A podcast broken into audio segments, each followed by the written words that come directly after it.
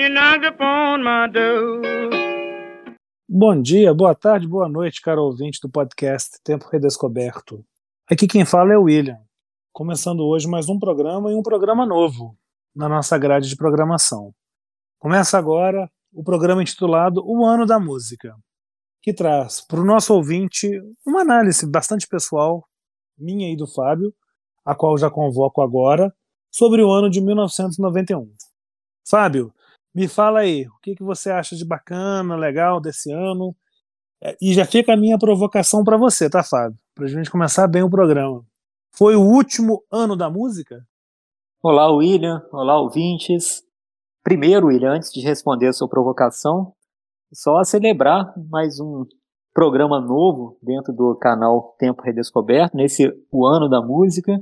A gente estreia, né, com mil novecentos e noventa e um. Talvez seja até especial pra gente, né, William? Porque vivemos esse ano, especificamente, mas né, outros, outras datas importantes para a música serão discutidas aqui nesse programa, serão objetos da nossa conversa, né? Mas vamos começar já com provocação, né, William? Para colocar aí a reflexão, né, colocar as cartas na mesa dessa discussão aí sobre o ano de noventa e um, né? Eu, eu confesso que você me pegou de surpresa com essa pergunta, William. Agora, eu não sei se é, se eu, se é porque eu estava me preparando muito para esse programa e até ouvindo, né, vários discos de noventa e um para entrar nesse clima, relembrar alguns discos que eu não ouvi há muito tempo. Eu tô com a impressão que foi o último ano da música, mas talvez não seja uma opinião tão isenta. Mas eu tô com a impressão de ter sido um ano realmente especial para a música, assim, de uma produção muito forte, muito rica, muito diversa, uma produção que é tanto o final de um caminho, um final muito bonito de um caminho, como o início De um, de um outro caminho, né, para a música. Então, eu acho que isso que faz do ano de noventa e um um ano especial nesse sentido, e eu espero que com a nossa conversa isso fique claro para os nossos ouvintes, né, esse meu argumento, né, essa minha reflexão aqui. É, eu acho que o noventa e um é um ano de confluência, uma confluência muito feliz, né, uma confluência muito feliz, é, um, é o término de algo que vira o início de outro.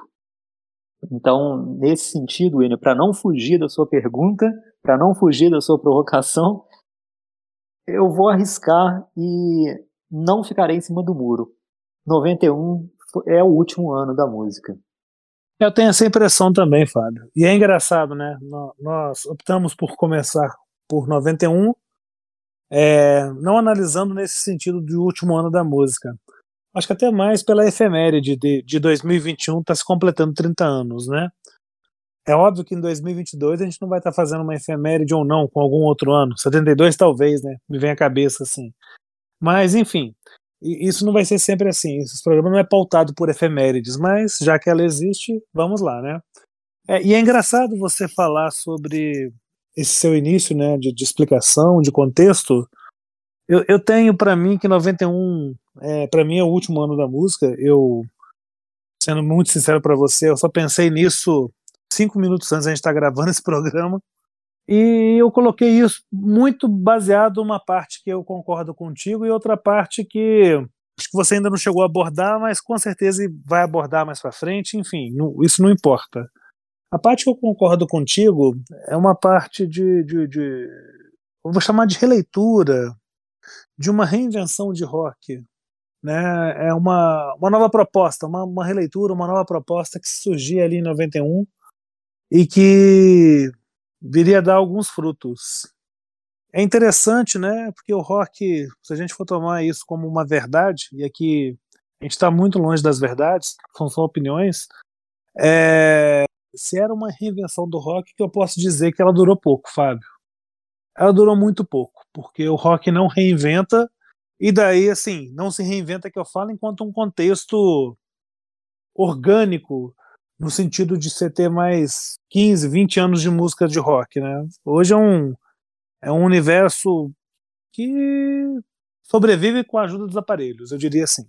Mas ele vai saindo da, do seu protagonismo, vai entrando cada vez mais um protagonismo do que a gente pode chamar da era da mixagem, né, dos do samplers, né, e, e daí, assim, é, é engraçado, eu acho que eu vou fazer esse programa diferente, eu vou pedir para o nosso ouvinte, que é um programa meio que realmente de ping-pong, de pergunta e resposta, ou de provocação direta ou indireta, né, é, me fica na cabeça, e aí não é uma provocação para você não, né, mas assim, me fica na cabeça desses artistas, vamos colocar assim, tentaram reinventar o rock, né, é que eles ficavam se indagando o que é uma banda na era da mixagem, quem fez essas leituras, né?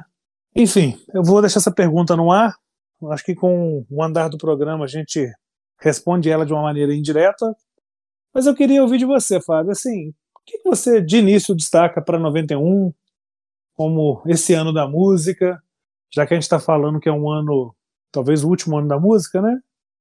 Quando se fala em noventa e um, o que, que vem à cabeça?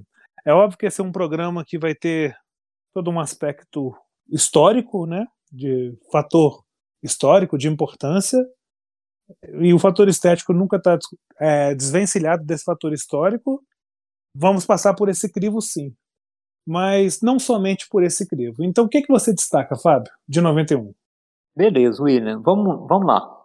É, primeiro, eu queria só uma palavra, assim, né, como eu falei para você no início, William. É, nós vivemos o ano de noventa e um, né? Então eu, eu queria começar com essa experiência de viver o ano de noventa e um, até porque como a gente sabe, né, que tem discos que são clássicos já, né, do, do rock, que foram lançados em noventa e um, e eu acho até interessante, do meu ponto de vista, é, até que a gente mencione esses discos de uma vez, porque parece que a gente já coloca quase que uma obrigação pronta e a gente se sente mais livre para poder explorar esse espaço do ano de noventa e um, que tem muita coisa legal que circunda esses grandes discos, né? Por que, que eu estou falando isso é, agora, nesse momento, e relacionando isso com a minha experiência? A minha experiência com o ano de noventa e um se deu inicialmente exatamente com esses discos historicamente importantes de noventa e um. Eu vou citar três aqui, porque... Na, na minha formação, né, que foi dentro do rock, foram os discos que me marcaram nesse ano, né? Nevermind, Ten e o Black Album do Metallica. É, o Guns eu vou deixar para falar depois, porque eu acho que tem um, um contexto um pouco diferente que eu gostaria de explorar, mas eu diria que esses três discos, né, então é, eu, não, eu, eu vou destacar, não é exatamente um destaque, tá, William? Eu vou colocar assim: eu acho que esses três discos ajudaram a criar essa impressão ou essa sensação de que noventa e um é um ano especial. Tá? Então eu queria, já de início nesse programa, fazer um reconhecimento histórico a esses discos. Eu acho que são discos importantes no sentido até de trazer muita gente para a música pop, para o rock, para o rock alternativo, para o metal, no caso do Metallica. Né, aí vai variar muito a partir do, da, da experiência que cada pessoa tem com esses três discos, mas eu acho que são discos importantes e são discos que ajudaram a construir essa aura especial do ano de noventa e um, mas não são meus destaques, tá? Eu só queria chamar a atenção, eu diria que foram para mim a porta de entrada para o ano de noventa e um. Então eu acho que tem um reconhecimento subjetivo nesse caso, alinhado a um reconhecimento histórico também, tá? É, destaque, aí sim, eu queria fazer agora um, um adendo, vamos dizer assim, né, nessa, nessa fala. Meu primeiro destaque para esse ano, William, é um disco que eu acho extremamente forte e, para mim, é um disco síntese do que estava acontecendo nesse momento, né? A gente tem que pensar que em noventa e um a gente está um pouco ali na ressaca dos anos oitenta, na verdade já é uma grande ressaca, né? Os anos oitenta já são, né, uma grande ressaca talvez dos anos setenta, e noventa e um é, é o prolongamento ali, a gente está num momento é, divisor do que acontecia, do que aconteceu nos anos noventa, e, um, e divisor porque é um prenúncio para aquilo que aconteceria nos anos noventa e até nos anos dois mil. Você já mencionou um pouco nessa questão Da, da música eletrônica, do sampler, diferente do eletrônico dos anos oitenta, né, que era uma coisa muito mais do sintetizador e etcétera. Aqui não, a gente já caminha para um eletrônico que vai até para o caminho da dance music, do rap, tanto que várias, várias bandas que vão ser mencionadas aqui hoje, né, até transitam um pouco nessa linguagem do rap, do hip hop, e sem ser necessariamente, né, bandas de hip hop e de rap. Mas o, o meu primeiro destaque, William, é o Pixies, com um álbum que eu acho fortíssimo, fortíssimo, assim, um álbum que até hoje, quando eu ouço, me causa um impacto muito grande pela energia do álbum, pela fúria de algumas músicas, mas uma fúria que jamais deixa a delicadeza de lado. Então, por isso eu acho esse álbum único, sabe? Que é o Trompe le Monde, né? Que é um título em, em francês mesmo, dessa banda que é uma explosão para mim de criatividade, de capacidade de transitar e de trazer elementos musicais tão diferentes para o seu som e produzir algo que para mim é, é assombroso, sabe? É assom- esse álbum para mim é assombroso. Então é o meu primeiro destaque, e para mim é o primeiro destaque também, porque se eu tivesse que apontar um disco que sintetiza o ano de noventa e um, no sentido da, daquele meu argumento, né, de ser o final de uma coisa e o início de outra, é esse disco do Pixies. Legal você falar sobre esse disco do Pixies e fazer um contexto histórico com esse momento que a gente viveu em noventa e um, né? E daí, assim, momento de noventa e um, eu sou em noventa e um, havia um canal de música que era uma referência pra gente e era uma novidade. Antigamente, hoje é até difícil a gente conseguir explicar isso para um ouvinte pós noventa e cinco. Quando eu falo pós noventa e cinco, é um ouvinte que nasceu após os anos de noventa e cinco. Para ele isso vai ser história, para a gente é memória, e uma memória afetiva e de um cunho psicológico muito diferente que vai ter para ele. Então antigamente as músicas, primeiro, o acesso às músicas era muito mais difícil. Muitas vezes os discos eram caros, muitas vezes as pessoas ficavam ouvindo músicas nas rádios, a rádio tinha uma força imensa. E noventa e um, se é um ano, o último ano da música, talvez seja o grande ano da música na televisão com os videoclipes, porque a M T V ela tá assim, no auge aqui no Brasil, tanto com os apresentadores, né? Gastão Moreira, Cuca, Astrid Fontanelli, Zeca Camargo, Luiz Thunderbird. Eu acho que o Thunderbird é até depois, não é de agora não, não é daquela época não. Mas enfim, tinha uma galera muito boa, muito forte, e o, o meio tá muito profícuo, né? Então assim, você tem uma explosão audiovisual, você tem, vamos só pegar aqui alguns contextos aqui. Você falou um pouco, eu não, eu não vou entrar em nenhum desses fatores isolados, só quero fazer algum contexto, né? Você tem Smell Like Teen Spirit, naquele vídeo do Nirvana, tudo raivoso. Você tem Jeremy, do Pearl Jam.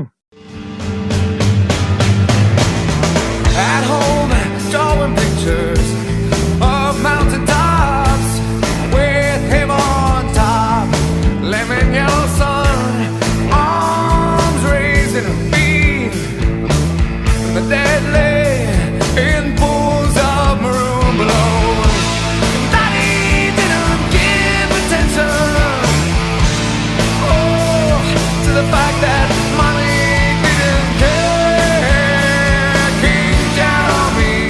E aí depois eu até faço um paralelo entre o Nirvana e o Pearl Jam, acho só uma coisa que vale a pena ser citada, Nothing Else Matters, do Metallica, né? Aquela história que eu falei sobre a, a reinvenção do rock, você vê que os caras estão fazendo releituras, bandas, até as próprias bandas, assim, bandas dos oitenta, fazendo releituras do seu próprio som.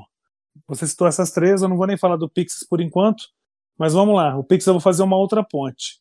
É, você tem o Black or White, né, do Michael Jackson com Dangerous. Você tem Losing My Religion com R E M, né, uma música assim que marcou a nossa geração, gostem ou não, a música marco da geração.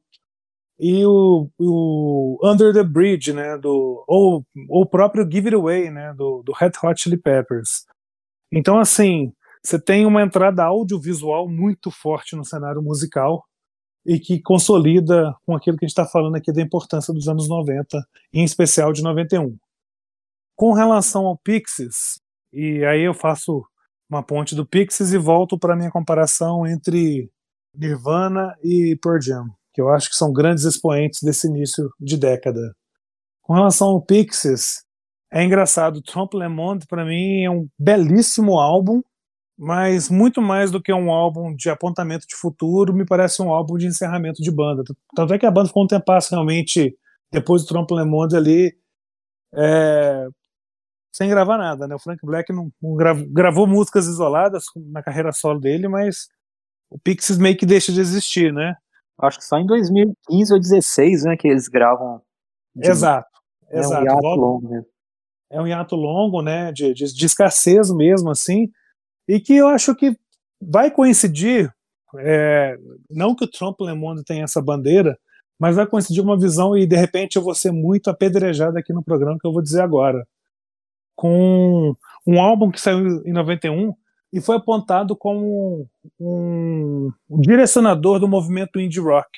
Eu não o ouvi na época, eu ouvi muito depois, então fica até mais fácil a minha análise, tanto estética quanto histórica, eu chegar e falar isso agora. Ao contrário do Pixies, que, eu, que também eu não escutei em noventa e um, mas escutei em, sei lá, noventa e seis, noventa e sete.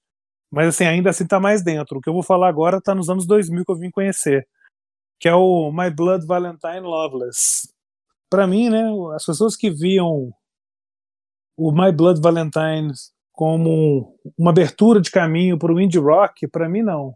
Para mim era justamente, deixou bem claro, e é um belo álbum, um belíssimo álbum, o porquê que o indie rock ia dar no que deu. Assim, você tem um movimento indie rock até hoje, mas não se consolida como movimento. O grunge vem muito mais forte e atropela o indie rock, né? E aí sim, eu caio agora no meu, meu diálogo para falar sobre o Nirvana e o Pearl Jam. Eu não quero falar sobre os álbuns, os álbuns estão aí, os álbuns são históricos, mas eu quero falar sobre os frontmans aí, os líderes das bandas, né? O Kurt Cobain e o Eddie Vedder. Eu acho que existe uma diferença muito grande entre os dois. Vou tentar definir isso para o nosso ouvinte, assim, e isso não quer dizer que um seja melhor que o outro, mas são como que se fosse, assim, caminhos opostos que se seguem. Kurt Cobain, ele, ele, se acomoda, ele se incomoda com o sucesso, com o público. Ele, eu acho até que o próximo álbum da banda, depois do Nevermind, que é o In Utero, acaba sendo uma vontade dele mesmo de ficar ali isolado, se protegendo de todo esse mega estrelato que lhe foi é, trazido. Então, ou seja, ele não tem um discurso direto com o público, enquanto pessoa. Isso não é uma crítica, é só uma constatação. Já o Ed Vedder, não. Eu acho que é totalmente diferente. É um cara que dialoga, que dialoga com o teu público e quer saber como que esse público está. É óbvio, os dois fazem músicas e as músicas tratam de problemas de pessoas, então muitas das vezes eles vão falar, não, o cara se preocupa com o público porque está compondo, né? Mas me parece que o Nirvana, o Cobain, é muito mais um expurgar de demônios pessoais, enquanto que o Ed Vedder é um olhar mais social e mais antenado e humanista no sentido de se preocupar com o outro. Enfim, tendo dito isso, né, vou levar agora mais pedrada ainda, né, porque foram duas provocações em menos de cinco minutos, acho que é recorde no nosso programa, uma vez do Loveless com Pixies e agora com o Nirvana e o Pearl Jam, especificamente Cobain e Ed Vedder. Eu queria falar sobre o meu destaque. Eu acho até que a gente vai voltar a essa história de, de reinvenção de rock, então eu vou deixar para falar sobre o Blood Sugar. Eu tenho só uma coisinha para falar sobre o Blood Sugar, eu falo um pouquinho mais para frente. Aliás, Blood Sugar, só para deixar nosso ouvinte já curioso, é um álbum que foi lançado no mesmo dia do Nevermind. Isso é uma curiosidade interessante. Realmente, assim, é um cataclisma, né? Lançam duas, lançam duas pedradas no mesmo dia, fica difícil testar sobreviventes.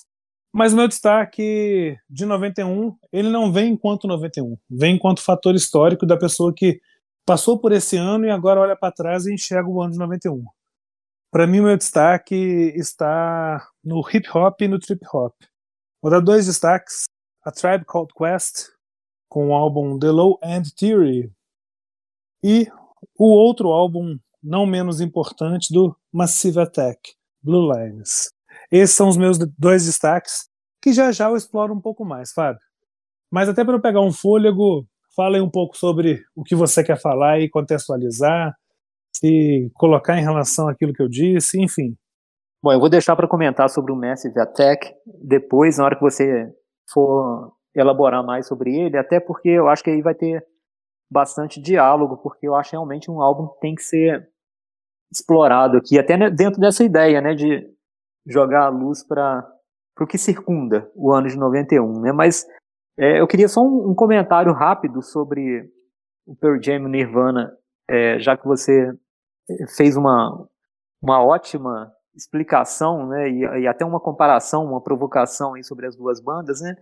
É, eu acho que fica para mim muito importante assim do Pearl Jam é a capacidade de composição do Eddie Vedder, né? Eu acho que isso é importante e já está presente no primeiro disco, embora, para ser sincero, o Ten nem é o meu disco predileto do Pearl Jam. E, e aí também tem uma curiosidade, né? Eu, eu acho que Kurt Cobain também é um grande compositor, né? Dentro das suas especificidades, né? Isso eu acho legal. Agora, o que diferencia para mim o Ten e o Nevermind do Metallica e do Guns, que eu falei que eu ia comentar e agora eu vou, vou fazê-lo, é que os dois, né, primeiros, o Nevermind e o Ten, são álbuns é, de bandas que ainda vão, vão criar coisas muito importantes, vão lançar discos muito importantes. É, no caso do Pearl Jam é o primeiro disco mesmo, né? O do Nirvana não é o primeiro disco, mas o Nirvana ainda numa fase, está no seu auge. É, o Guns e o Metallica, para mim, dão o seu canto do cisne. Pelo menos, no caso do Metallica é mais questionável, porque o Metallica ainda tem uma discografia grande, aí entra uma questão muito subjetiva. Mas, de qualquer forma, eu acho que não tem mais um disco forte como o, o Black Album. E, para mim, o Black Album é o máximo que o metal pode chegar, sabe? É, eu sei que aqui também eu estou sendo polêmico e provavelmente, né, vários é, vão discordar que estão ouvindo, né? Até mesmo porque hoje a gente tem um conhecimento, né, muito grande. A internet possibilita conhecimento sobre bandas, né, que nesse período, né, William, que a gente vivia, era muito difícil sair do mainstream, porque a gente não tinha internet, né, vivia, no nosso caso, em, no interior, né, de cidades pequenas e tal. Hoje, né, é claro que alguém pode virar e falar, ah, mas tem uma banda do interior da, da, da Alemanha que tem um disco incrível em mil novecentos e noventa e um, que coloca o metal em outro nível e tal. É, é claro que é possível, né, mas estou falando dentro dessa percepção do que era possível naquele momento e do que hoje a gente entende. É, eu acho que o Metallica tem essa... É, tem que ser reconhecido isso, né? O Metallica, ele mostra assim, uma capacidade do metal que eu não consigo ver em outras bandas, né? A composição, os momentos das músicas, né?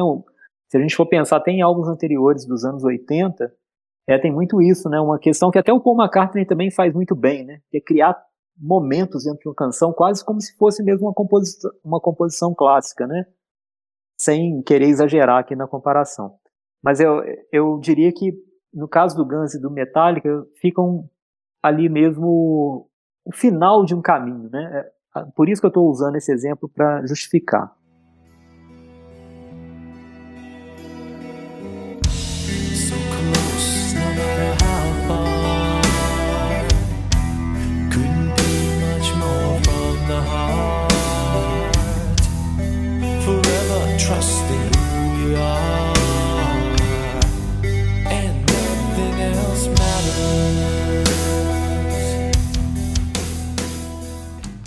Mas eu queria chamar a atenção, William. Eu já falei, né, que o Massive Attack eu vou falar depois, quero conversar ainda sobre esse disco, mas eu queria chamar a atenção para um outro disco agora, que eu acho muito importante, e aí, agora saindo um pouco da música americana e britânica, eu queria chamar a atenção para o disco Tudo ao Mesmo Tempo Agora, do Titãs, de noventa e um. E por que que eu quero chamar a atenção nesse programa, né, desse ano de noventa e um, para esse disco do Titãs, que, que talvez até ele compartilhe um pouco dessa característica que eu falei aqui, né, do Guns e do Metallica, de, de talvez ser o grande álbum dentro de uma discografia. Eu acho que no caso do Titãs, para mim também é assim, eu acho que o Titãs não vai ter um álbum nesse nível depois, mas assim, até num sentido também agora, te, querendo discutir um pouco historicamente a música brasileira, né, se fala muito de, ah, dos anos oitenta, que do predomínio, né, da poética do Renato Russo e do Cazuza, mas para mim os anos oitenta são marcados por outras duas bandas. Para mim é muito claro que são bandas maiores do que foram Legião e Barão Vermelho, Cazuza, né? Que é o Titãs e o Paralamas. E o Titãs para mim lança um álbum que é incrível. Esse Tudo ao Mesmo Tempo Agora, ele é ele é revolucionário na poética, ele é revolucionário musicalmente, de uma iconoclastia na sua poética, né? E aí, claro, né, tem a participação muito importante, né, do Arnaldo Antunes nisso, né, de dar nome aos bois, né? Até lembrando uma outra música do Titãs que não está nesse disco, né, mas é, fazendo uma referência aqui. E, e aqui, para mim, também com esse disco, acho que encerra uma etapa do rock no Brasil. E é, encerra com um disco... é uma joia dentro da nossa discografia. E aí eu estou falando da discografia brasileira como um todo, tá? Esse álbum é, é um assim, trabalho de ourives para mim, sabe? Em letra, em arranjos, em coragem de enfrentar, né, um momento muito diferente, né, no Brasil. A gente tem que pensar que os anos noventa, o rock nacional já vinha capengando, né? E a gente está no auge do sertanejo e do pagode. Então não tinha muito espaço, né? E o Titãs lança um disco que é um disco poético, experimental, raivoso, sem papas na língua, e faz para mim essa joia da música brasileira que é o Tudo ao Mesmo Tempo Agora. É, vou aproveitar então esse gancho e vou dar um contexto aqui também, até para entrar com outras coisas que eu destaco aqui e a gente fazendo esse bate-bola. O que, que acontece? É, a gente está falando aqui sobre o Guns e o Metallica, né? Nesse canto de cisne, e o Titãs também, mas eu vou colocar o Titãs um pouquinho para já já eu falar sobre ele. Mas eu, a gente começou o programa de hoje falando sobre a, a reinvenção do rock, né? A história de reinventar os caminhos, né? Eu acho que é um ano muito marcado por isso. O R E M, né? Já falamos aqui do Out of Time, é, pode ser, até ser um disco de desdobramento natural da carreira da banda, mas ali eu acho que já, já existe uma reinvenção que se consolida no álbum posterior, no Automatic for the People. Mas vamos lá, eu quero só fazer um contexto porque eu acho que amarra algo que tre- é, três álbuns desse ano fortes têm em comum, que é um processo de suavização, mas isso não tem nada a ver com agressividade, até porque, como já diria o baixista do Black Sabbath, o que é pesado, né? Você quer tocar pesado, você toca mais lento. Você fica mais lento. Fica mais reflexivo. Então, eu acho que três bandas se tornaram, num processo de música, um pouco mais lento e mais reflexivo, e até mais pesado enquanto densidade. Metallica, Black Album, é bem evidente isso. O Guns, né? A gente já tá falando aqui do Use Your Illusion. E o Red Hot Chili Peppers. Só que a diferença do Red Hot para os outros dois é que existe um, um, um fator diferenciado no Red Hot que não tem nos outros dois, que é a entrada de um integrante muito importante, que é o John Frusciante, né? Substituindo o eslovaco aqui na guitarra do Red Hot, trazendo todo esse expressionismo romântico e sensual para a música. Isso é uma coisa importante para a gente falar. Então, nessa reinvenção do rock, é engraçado, porque o Tudo ao Mesmo Tempo Agora não chega a ser um álbum de reinvenção, mas é um álbum de volta às suas origens, né?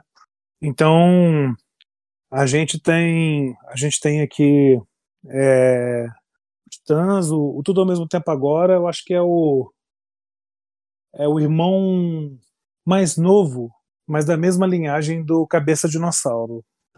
Um disco mais punk, um disco mais agressivo. E por falar em punk, só voltar uma ideia que eu ia falar e acabei me esquecendo, né? Quando eu falei do Pearl Jam e do Nirvana, do Kurt Cobain e do Eddie Vedder, é como se o Nirvana fosse o Sex Pistols e o Pearl Jam fosse o The Clash. É só isso que eu acho que tem um contexto de tudo a ver para o momento social e histórico. Mas vamos, vamos andar nesse processo de reinvenção do rock, de renovação, porque algo que eu acho que poderia ter surgido um caminho novo, e aí realmente novo, e muito mais interessante do que vinha sendo feito até então, mas foi um, um fato isolado, é o álbum Achtung Baby do U dois. É, por que, que eu falo que é um, um caminho que poderia ser totalmente novo? Existe a presença aqui do, do Brian Eno, né? Eles vão para Berlim, gravam no estúdio, salvo engano, onde o David Bowie gravou o Low e o Iggy Pop The Idiot, né? Então, até o baixista da banda falou uma vez que Berlim foi um batismo de fogo para eles. E ali parecia realmente estava surgindo uma nova banda totalmente diferente da banda dos anos oitenta. Daquelas preocupações religiosas, amorosas, que o Bono trazia nos anos oitenta, enquanto um, uma sina, um fardo, não sei. Mas era uma banda muito mais pós-moderna, sabe? É, e ao mesmo tempo irônica. Eu acho que esse pós-modernismo e essa ironia deve-se muito a Berlim e ao Brian Eno, mas existe uma clareza para mim no Achtung Baby, assim, desse som melódico sendo cada vez mais modificado, né, por uma distorção e um ritmo oscilante. Então, assim, começa-se a se pensar é, em uma releitura da disco, né? Mas, assim, eu, é uma pena que não durou, porque parecia que o U dois, o Bono, o The Edge ia mudar a atitude, o comportamento, o visual, e estariam ali no postulado de mega banda, grande banda, e carregariam uma bandeira é, nova para o rock, e não vingou, né? É interessante eu falar sobre essa história da disco, porque eu falei já mais cedo do My Bloody Valentine aqui, da, em vez de abrir uma porta para o indie, eu acho que ele encerra as saídas. É, eu vou citar uma outra banda, Fábio, um disco que para mim é fundamental e especial nos anos noventa, em noventa e um, e olha que eu ainda nem falei do The Low End Theory, né, e do Massive Attack, que é o Screamadelica, do Primal Scream, e aí realmente eu acho que vai explorar muito bem, como poucos discos, não de noventa e um, de toda a história da música, exploraram a, a Disco Club, a Club Music, né, que eles chamam, né, o Bob Gillespie, que é o cantor, ele vem do indie rock, mas eu acho que traz assim todo um aspecto de metal para o Screamadelica. Quando eu falo metal, metal de sopro, né? Basta lembrar um grande hit do disco chamado Loaded, que começa com riff de trompete. E nesse álbum tem é, um groove pesado e um funk também no álbum, que é muito dançante, sedutor, e que eu acho que pode nos dar um direcionamento, Fábio, daquilo que eu falei no início, do que, que viria a ser uma banda na era da mixagem. Eu acho que o Primal Scream com Screamadelica mostrou um pouco pra gente o que, que seria isso. Bem, eu, dito isso tudo, eu devolvo a palavra para você, e aí eu quero deixar para o final para eu falar sobre tanto do A Tribe Called Quest quanto do Massive Attack. Bom, Iri, eu tô te ouvindo aqui e uma coisa me ocorreu, né? A gente tá falando de de refluências, né, nessas bandas, nessas músicas, e é interessante a gente pensar como talvez em noventa e um a gente tenha também os estertores do punk, né? Para mim ele é um momento, é, é claro que isso já é até uma ideia um pouco explorada, já quando se fala principalmente do Nirvana, né, que seria ali uma espécie de encerramento do, desse espírito punk, mas aqui eu acho que a gente tem que pensar também que me parece ser um esgotamento, não um esgotamento, mas um encerramento também da, da musicalidade punk. E, e a gente vai perceber, né, esses ecos do punk em vários desses álbuns. Você acabou de citar um que, para mim, tem é, ecos nesse próprio álbum do Primal Scream, no Pixies, e, e além, além de outros álbuns, né? Mas eu fico pensando muito, por exemplo, a faixa mais incrível para mim do álbum do Pixies é uma música que se chama The Sad Punk. E agora eu fico pensando, né, como que isso é simbólico também, nessa tristeza que eles mencionam, né, desse punk triste. É, como que, para mim também, o, o punk morre em noventa e um. Claro que ele morre para continuar existindo, né, mas existindo de uma outra forma. Eu não vou entrar nessa discussão porque vai fugir aqui do tópico, né. Depois tem Bad Religion, tem Green Day, né, eu não quero nem ser polêmico agora, que nem são bandas que eu gosto, não, mas eu nem vou é, avançar nesse, nessa discussão, não. Mas, para mim, também, noventa e um, acho que a gente vai ter que contextualizar, na medida em que a gente está falando do ano, né, que as possibilidades do punk começam a se esgotar também em noventa e um.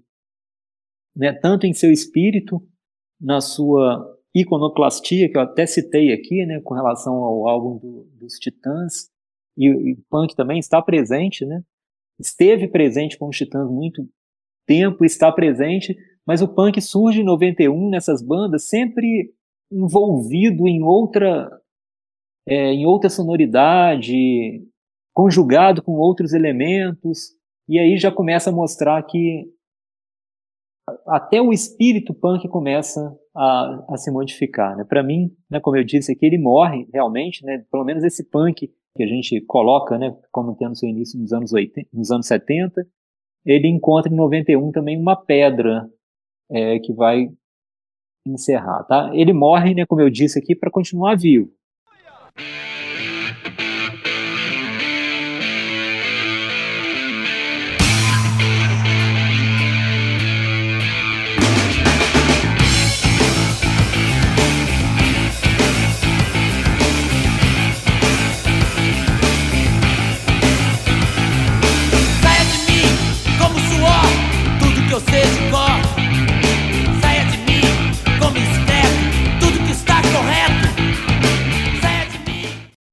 Mas continuar vivo como, né? Em, qual, em quais condições, né? Mas isso aí é assunto para outro programa. E, e agora eu vou encerrar aqui, William, porque eu acho que quando a gente falar principalmente do Massive Attack, eu acho que a gente vai ter que ter um pouquinho mais de tempo ali. Eu acho que nós dois, pelo menos eu fiquei com essa impressão, é, a gente vai ter coisas ali para destacar. E eu também gostaria de jogar até um pouco mais de luz sobre esse disco, mas eu vou... Para encerrar aqui, eu falei dentro do Titãs, dentro da música nacional, eu queria destacar um outro disco também importante de noventa e um, que é o Circulador, do Caetano. Também é um disco bastante inovador, eu não acho que seja tão bom quanto Tudo ao Mesmo Tempo Agora, do Titãs, para ser sincero.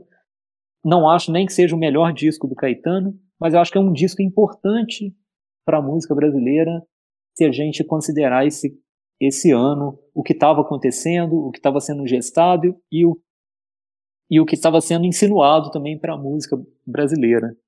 Então eu encerro essa minha parte pré-Massive Attack falando do, do Circulador, porque agora eu acho que a gente vai passar para essas outras bandas e eu acredito até que tenha também mais coisa ainda para comentar. Fechado, Fábio. Eu vou fazer o seguinte, para a gente encerrar o programa, né, com o Massive Attack, né, já que a gente vem dando esse destaque para a banda, para o som do Blue Lines, é, eu quero só fazer um contexto, né? Lá atrás, num dos primeiros programas nossos, é engraçado, hoje é um programa até de realmente olhar para trás, porque eu falei a história da lentidão, né? De tornar pesado com lentidão. Um dos primeiríssimos programas do Joy Division, a gente falou que o Joy Division foi ficando mais lento e mais pesado. Então hoje eu voltei essa, hoje eu falei essa mesma frase aqui.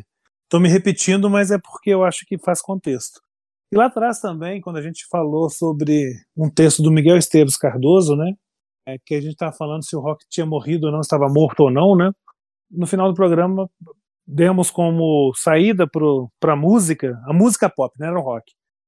A música pop tem de acabar, porque senão ela acaba mesmo. Ele falava assim. E o que acontece? É, a gente falou sobre a música... O rap, o hip hop, né, é, eram saídas. A gente destacou dois nomes, o Public Enemy e o De La Soul, né? Exatamente.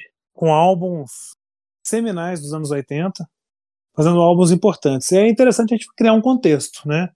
O Public Enemy lança, lança em noventa e um o Apocalipse noventa e um. Tá longe de ser o melhor álbum do Public Enemy, mas deixa muito explícito para o ouvinte mais distraído o que, que é o som do Public Enemy, até pelo nome. Eles são os construtores do caos.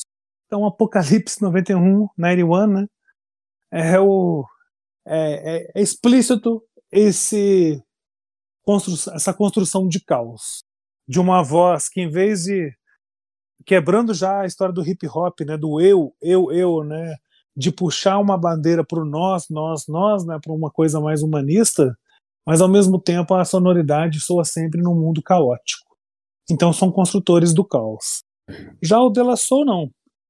O De La Soul, é, eu acho que é uma, uma, uma banda assim, de uma inteligência e intuição musical quase que única nessa história do movimento.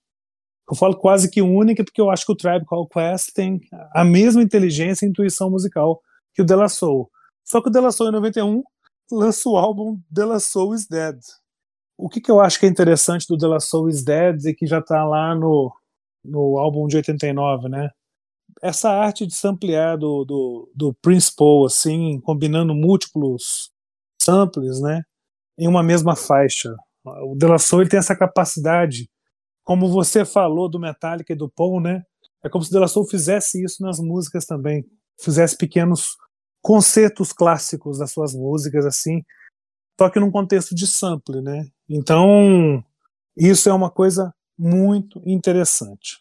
Mas eu estou começando pelo De La Soul para chegar no A Tribe Called Quest, The Low End Theory, né? o, o álbum do A Tribe Called Quest.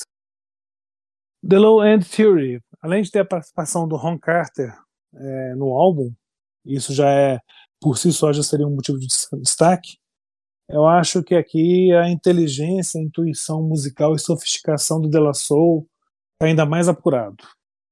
Está ainda mais apurado. O, o, os grooves do álbum, assim, nesse baixo vertical do Ron Carter, é algo assim que vai contrastar tudo aquilo com o que eles chamam de J-Funk da Costa Oeste, né? Que tem aí no Kanye West um dos seus principais representantes. Mas ouvindo A Tribe Called Quest, faz Kanye West parecer criança. E só para colocar contexto, em Buggin' Out, no álbum, que o Ron Carter tá tocando, né? Mas o Fife Dawg, que é o, o integrante do A Tribe Called Quest, ele tem uma inteligência, uma vivacidade, uma precisão muito grande. Aí eu acho que realmente é, é, é um canto no escuro desse universo rap e hip hop do início dos noventa, o álbum do Tribe, né? E aí, por fim, eu acho que aí eu falo do Massive Attack, falo da minha parte e quero que você conclua, porque a gente vai provavelmente convergir, mas enfim, mesmo que não converja, eu acho que tem muitos pontos em comum aqui que com certeza vão enriquecer esse álbum Blue Lines, né? Então aqui a gente está falando já do trip hop, né? Primeiro, o que, que eu destaco no Blue Lines, assim? Esse vocal fragmentado é uma coisa assim que a gente não está acostumado a ver até hoje. E o Massive Attack tem isso muito forte. Esse riff robusto de guitarra do álbum, que é uma coisa absurda também. E até os beats de reggae no álbum são coisas assim que me chamam a atenção. Então, para tentar sintetizar o que, que eu acho do Blue Lines, eu diria que você está num caldeirão em que você joga pitadas de hip hop, soul, dub, dance, rock psicodélico, com texturas cada vez mais profundas e orgânicas daquilo que viria a ser o som eletrônico.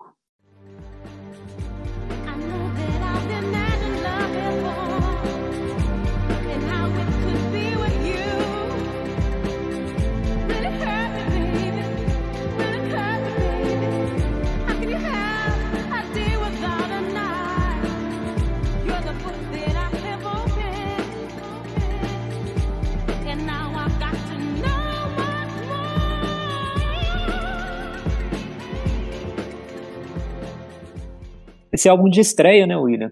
Só para deixar também essa informação, é um álbum de estreia desse grupo britânico.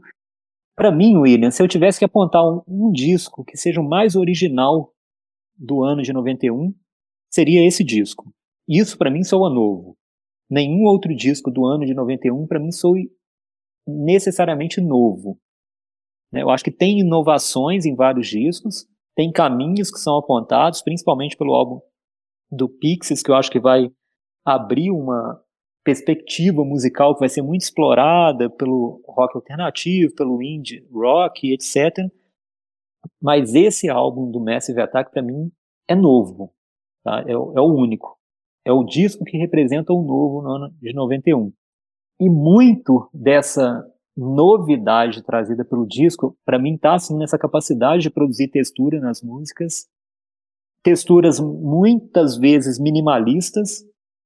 Engraçado a gente falar de texturas, né? Você está lembrando de alguns programas, e eu citei exatamente isso no programa também do Joy Division, como que essa desaceleração do Joy Division vinha também com uma densidade trazida pelas texturas dos arranjos, né? E como que a gente tem isso também nesse álbum, mas a gente tem uma musicalidade, isso eu acho algo é, que é fantástico nessa banda, né? Como que parece que as coisas estão deslocadas ali, né? Tem uma música acontecendo que dá a impressão que é uma música de fundo para a própria música, né? É estranho falar isso, é difícil até explicar isso verbalmente. Para mim é simplesmente uma duplicação de musicalidade do vocal e desses sons que acontecem no entorno da música, né? Eu não vou nem colocar aqui no fundo, mas no entorno da música, e que vão produzindo um diálogo musical dentro da própria música, que eu acho que é incrível, sabe? Isso é, é algo muito bonito, muito sensível. Eu acho que isso traz uma sensibilidade musical também muito grande. Quando eu ouço principalmente esse disco, para mim ele está no, no, no campo de um registro sensível muito bonito. A gente se emociona com isso, a gente quase que é conduzido, é um, é um som que com essa é, fragmentação, vamos dizer assim, né, do arranjo da música, desses sons que povoam a música, ela preenche muito o ambiente, tanto que assim, eu não consigo ouvir muito por fone de ouvido esse disco, sabe?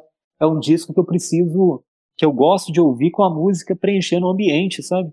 Para mim é um disco muito bonito mesmo, muito bonito, William. Por isso, queria até deixar mesmo para o final, assim, essa fala, porque eu penso em noventa e um hoje, claro que quando eu vivi o ano de noventa e um, eu nem conhecia esse disco, né? Eu fui conhecer muito depois, mas hoje eu penso em noventa e um e esse disco tem um lugar muito especial para mim, por isso, sabe? Muito especial.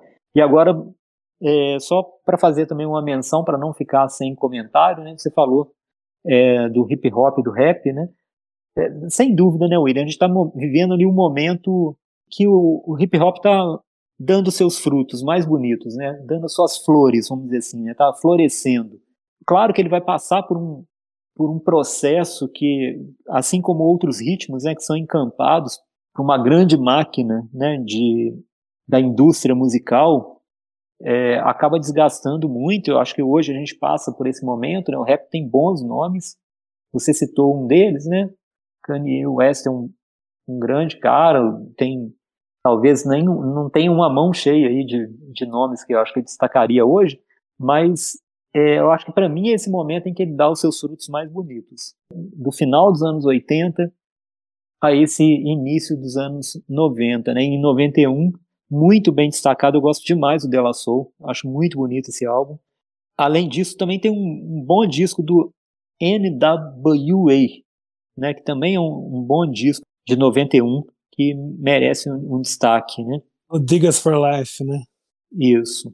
Eu não tenho dúvida de que ali também o rap representava um novo, né? Só que eu não vou colocar no mesmo nível de novidade que o Massive Attack com seu trip hop, porque essas bandas já vinham fazendo bons discos, né? O Public Enemy com excelentes discos nos anos oitenta, De La Soul. Então, não é necessariamente uma explosão ali de novidade nesse momento, né? São apenas essas bandas ainda fazendo grandes discos, né?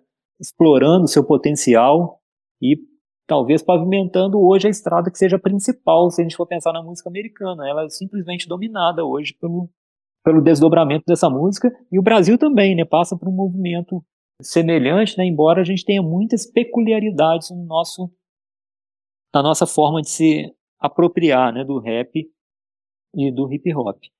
Mas eu termino com essa menção, assim, William, sabe, desses, desses dois, e o meu destaque mesmo para o álbum do Massive Attack, o Blue Lines, que é uma pedra preciosa de mil novecentos e noventa e um.